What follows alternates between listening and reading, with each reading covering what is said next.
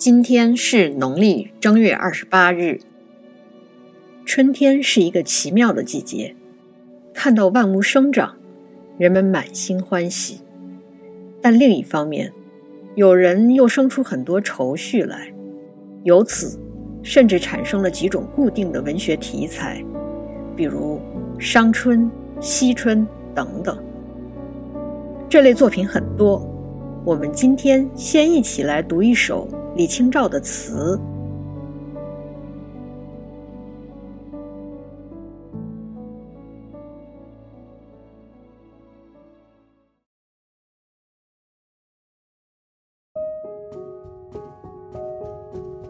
《蝶恋花·离情》，宋·李清照。暖雨晴风初破洞，柳眼眉腮。已觉春心动，酒意诗情谁与共？泪融残粉花钿重。乍是家山金缕缝，山枕斜栖枕笋钗头凤。独抱浓愁无好梦，夜阑犹剪。灯花弄，暖雨晴风初破洞，点明了这是一个早春。柳眼梅腮是在描述此时柳叶和梅花的状态。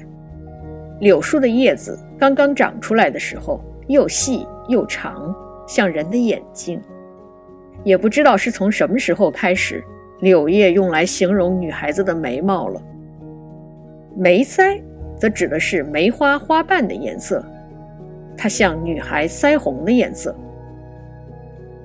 初春时节，梅花自然是绽放了，而柳叶才刚刚萌发，所以是柳眼眉腮。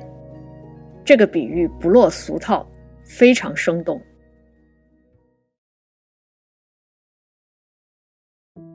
看到如此美好的春光。不觉思念起爱人来了。酒意诗情谁与共？在美好的春日里，能和谁去对酒吟诗呢？这一句是情绪的转折，前面三句是喜悦，这里就开始变得惆怅了。李清照特别善于捕捉瞬间的情绪变化，比如他写的。才下眉头，却上心头。还比如“险韵诗成，浮头酒醒，别是闲滋味。”这首词里有喜悦变惆怅，也是瞬间的情绪变化，非常细腻。接下来，他写了很多有情节的细节，泪融残粉。用现在的大白话来说，就是哭的妆都花了。花钿是一种贴在头上、眉间或者双鬓的装饰，并不是直接戴头上的，否则这首词的下阙不会再提到钗头凤了，那个才是头饰。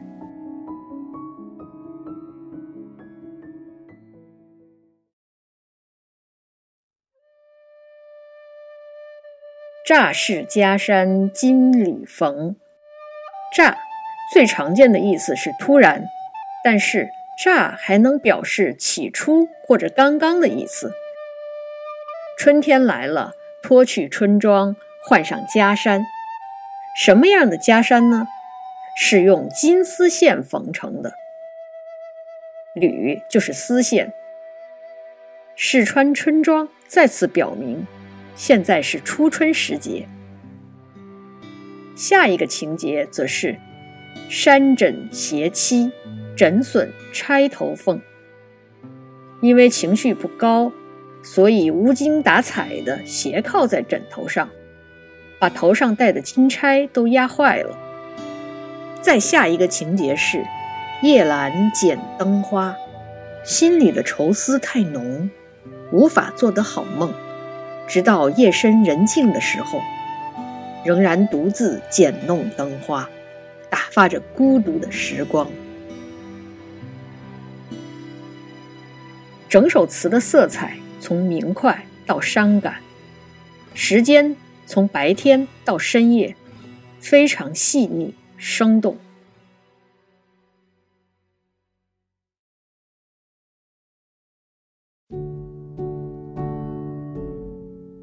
写这种闺中女性思念远方爱人的作品很多，不过这其中大量的作品。都是男性作者在模仿女性的口气写，有的甚至并不是真正的思念爱人，而是在抒发自己的郁郁不得志。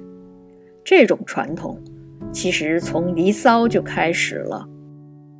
作者不能直接说自己得不到君王的赏识，那就用那些被抛弃、被遗忘，但仍然还在思念爱人的女子来比拟自己。但女性作者的作品就不同。首先，她们没有用香草美人来比拟自己的必要，所以她们的作品会更纯粹。其次，如果写这种闺怨或者思妇题材，他们会更细腻、更生动。独抱浓愁无好梦，夜阑有剪灯花弄。这样的句子是需要有类似的人生体验的。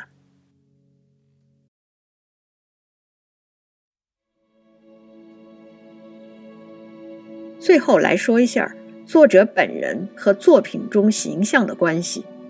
很多人总愿意把李清照词里的人物形象和他自己对应起来，甚至形成了一种倾向，用作品去研究他的生平，或者用他的经历去解读他的作品。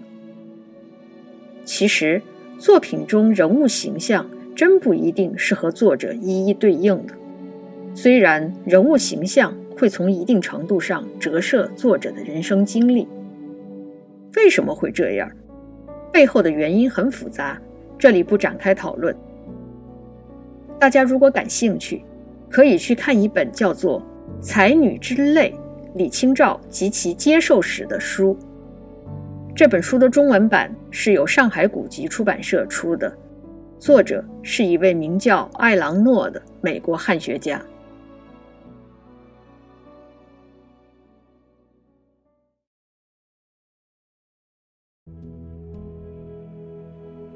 李清照是一位我非常喜欢的作者，但我一般不称她为女词人。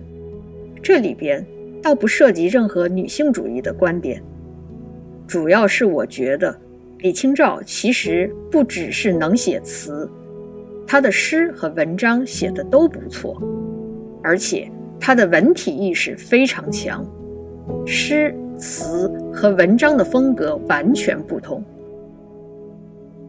当然，相对而言，他的词的成就最高。以后我们会慢慢介绍他的相关作品。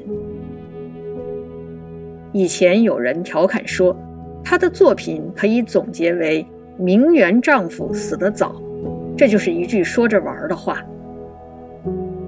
其实，李清照的词也是有不同题材、不同风格的。以后我们会慢慢来解读。